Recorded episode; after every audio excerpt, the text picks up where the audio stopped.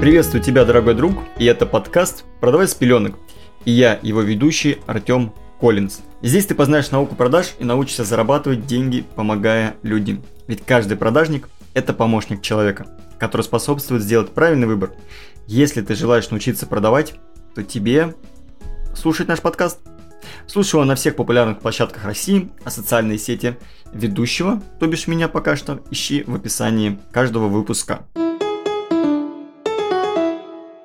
Друзья, в рамках этого выпуска я хотел бы разобрать такую мини-статью, где написано про 10 типичных ошибок менеджеров по продажам. Сказать, насколько это действительно правда, насколько это эффективно в работе, либо неэффективно, ну и насколько действительно в этих а, моментах нужно работать каждому менеджеру по продажам, если он хочет добиться результатов в данном направлении.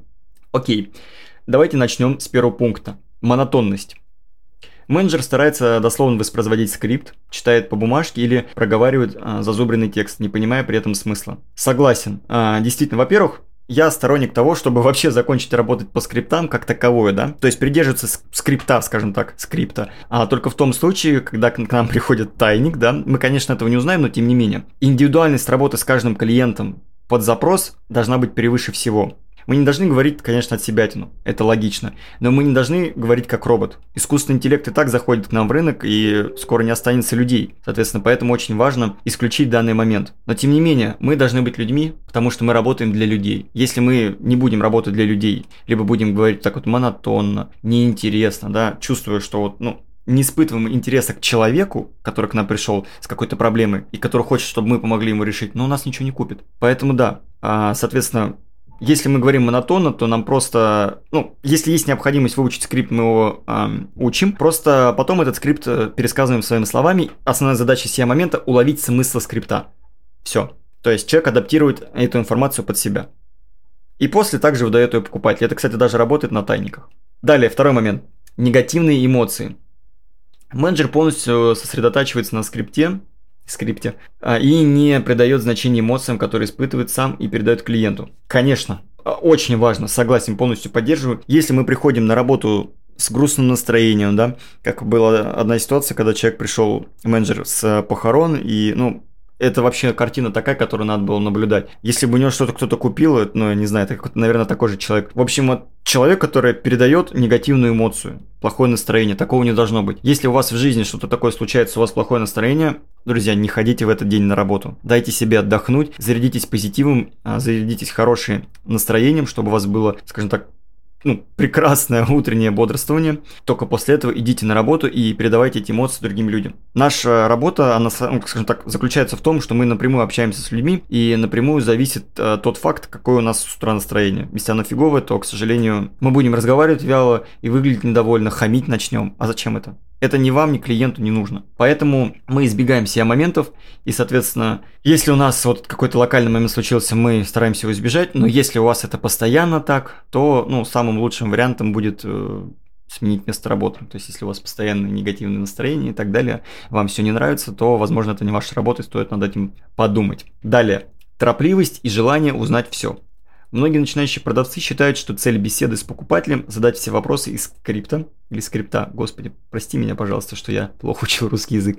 Они боятся, что во время паузы клиент может возразить или прекратить разговор, потому что торопится э, сказать сам, вместо того, чтобы слушать. В нашем деле, ну, тоже поддерживаю, чуть-чуть прямо есть, конечно, дополнение в этом моменте. Когда мы общаемся с клиентом, мы не должны торопиться, да, но мы не должны растягивать этот диалог на 20-30 минут, если можно его уложить за 10. Во-первых, эффективность, тайм-менеджмент, да, а во-вторых, у, ну, у клиента есть такая тоже внутренняя условная температура, это назовем, какое количество времени он может уделить на решение данного вопроса. То есть есть люди, которые могут уделить условно час, а есть люди, которые могут уделить 15 минут. И мы здесь должны чувствовать вот эту границу. То есть мы не должны и торопиться, и не должны затягивать. То есть, если мы, например, работаем на звонках, то цель первого звонка установить контакт а, и, например, договориться о встрече. Если мы ну, говорим про B2B, да, там, если мы с, с коммерческим директором, либо еще что-то там с кем-то, с представителем, да. Если просто в B2C работаем, то мы можем, во-первых, продавая в холодную, первично установить контакт и договориться сразу о следующей встрече, если человеку интересно. Если не интересно, то идем далее. Это очень, кстати, такой хороший лайфхак.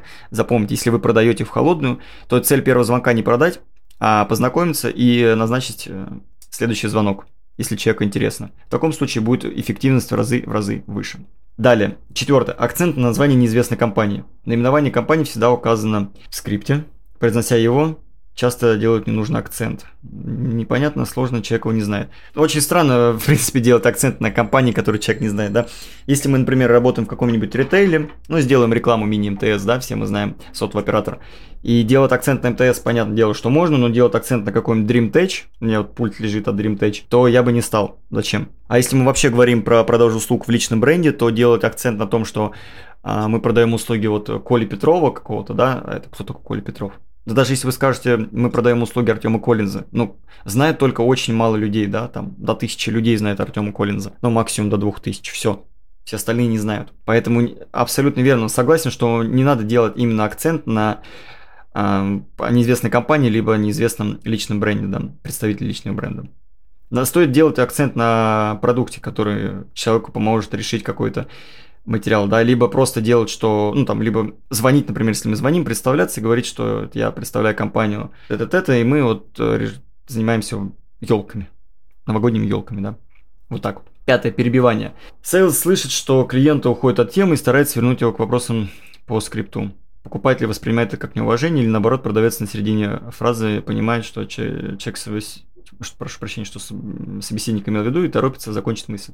Перебивание. А, 90% случаев перебивать не надо, 10% нужно. Что? Давайте начнем с 10. Это самое интересное, наверное, да. Человек может действительно уйти в другую тему и не тему продаж. И как это работает? Что взошли, у человека не было желания купить, но у него есть желание поговорить за жизнь. Мы должны этот момент контролировать, и если прямо все уходит не в ту степь, возвращаем к диалогу. Но именно перебивать в процессе того, как человек, например, высказывает свои потребности и может чуть-чуть заговорить за личную жизнь, чтобы показать на опыте, как это действительно для него важно и почему сейчас это не работает с тем или иным продуктом, это надо выслушать и взять в работу при формировании а, презентации и продукта для презентации. Идем далее. А, еще хочу подметить, что по поводу слушания и высказывания, что менеджер дольше должен слушать, а нежели чем говорить.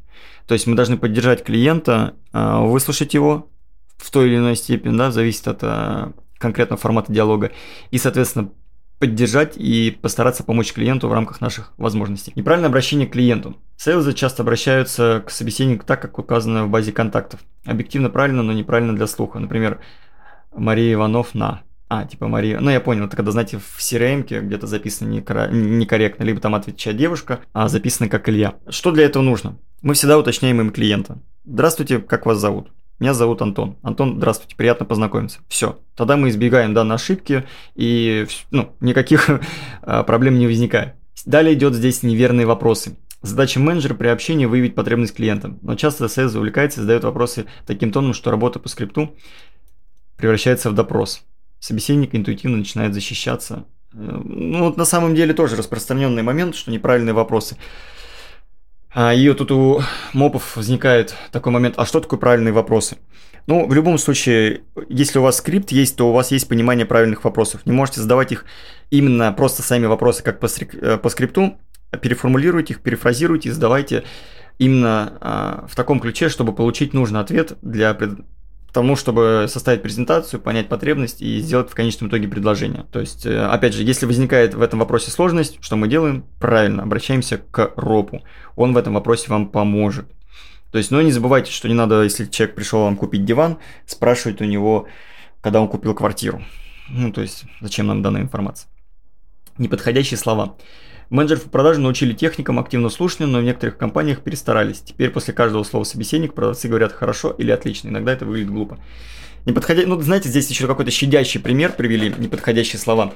Я бы сказал больше.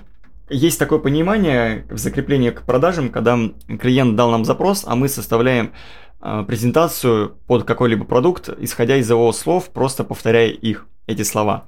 И это действительно очень работает, потому что клиентам на подсознании данные слова уже известны, и это то, что действительно ему нужно и с чем он к нам пришел. В данном случае а, нельзя говорить не те слова, которые клиенту непонятны, потому что вы дольше будете объяснять, чем он их поймет. А это опять увеличит время и снижает процент продажи. Ну и, конечно же, мы не говорим вот этих каких-то клишированных фраз, вот как, например, здесь провели. Очень хорошо, очень отлично прекрасный Иван и так далее, да, то есть вот создается как раз-таки работа робота. Нам надо это исключить, э, чтобы человек понимал, что он все-таки общается с человеком. Потому что не забываем правило, что человек покупает у человека. То есть э, никто не покупает в холодную, ну, точнее не то, что он покупает, конечно, какая-то часть, в любом случае автооплаты происходит, но тем не менее, э, человеку интереснее пообщаться с другим человеком, который ему поможет разобраться в продукте либо услуге. Девятое. Неграмотная речь или слова-паразиты. Ну, даже описать, даже, точнее, описывать не буду. Например, позвонишь или позвонишь. Тут ну, мало кто придирается к конкретным ударениям, как вы могли придраться, да, если вдруг вы, у вас режут слух, когда я говорю по скрипту или скрипту. Честно скажу, а, для меня это тоже важно, но не столь и не всегда. То есть, если человек скажет «позвонишь» вместо «позвонишь», ну, я могу, конечно, поправить, но в работе я этого делать не стану, соответственно. Но, тем не менее, если у вас много «у», «а», в процессе диалога, а если вы вот как я «а», видите, у меня бывает проскальзывать. Я стараюсь с этим работать, но бывает проскальзывать. Тем не менее, если это есть, то с этим надо работать. Мы стараемся не материться, даже какие-то слова, которые в литературе используются по типу «сук», да, ну вы поняли отсылочку, то как-то надо это исключать и более экспертно а, вести диалог. Соответственно, ну и стараться ударение ставить, конечно же, по словарю. Это нормально. Далее, незнание продукции. Соответственно, даже ну, описывать не буду. Естественно, если вы не знаете продукцию, то как вы можете что-то продать? Человек пришел за диваном с независимым пружинным блоком, чтобы там была МДФ, да, чтобы была обивка из велюра, а вы, ну, это диван, он большой, 3 метра в ширину, там полтора глубина, высота там а полтора, все, что вы знаете. Логично, что вы не продадите. Как вы можете продать, если человек сформировал вам запрос, а вы не можете под этот запрос подобрать продукт? Поэтому да, я согласен. В принципе, со всеми десятью пунктами я согласен из этой статьи. Да, друзья, а, берите все аспекты в работу, о которых я сегодня рассказал, внедряйте их как-то, анализируйте самое важное и старайтесь тестировать. Тестировать, общайтесь с клиентами и помните, что продажи это круто, классно и интересно. Друзья, на этом, в принципе, все в рамках этого выпуска. Мне приятно хочу поблагодарить вас, что вы меня слушаете. Это для меня очень ценно, потому что я понимаю, что если меня кто-то слушает, значит для кого-то я в этом мире важен. И важно мое экспертное мнение по продажам. От всей души вас благодарю. Буду также благодарен, если поставите сердечко на Яндекс Музыке и напишите отзыв о Apple подкастах. Это поможет продвижению подкаста, и его будут слушать новые люди, которым, возможно, этот подкаст будет полезен. Всем еще раз спасибо, спасибо, спасибо. Всех обнял, всех с наступающим праздником. Хотя какой праздник? Ну, выходные для меня тоже праздник. Всем хорошего настроения, всем пока-пока.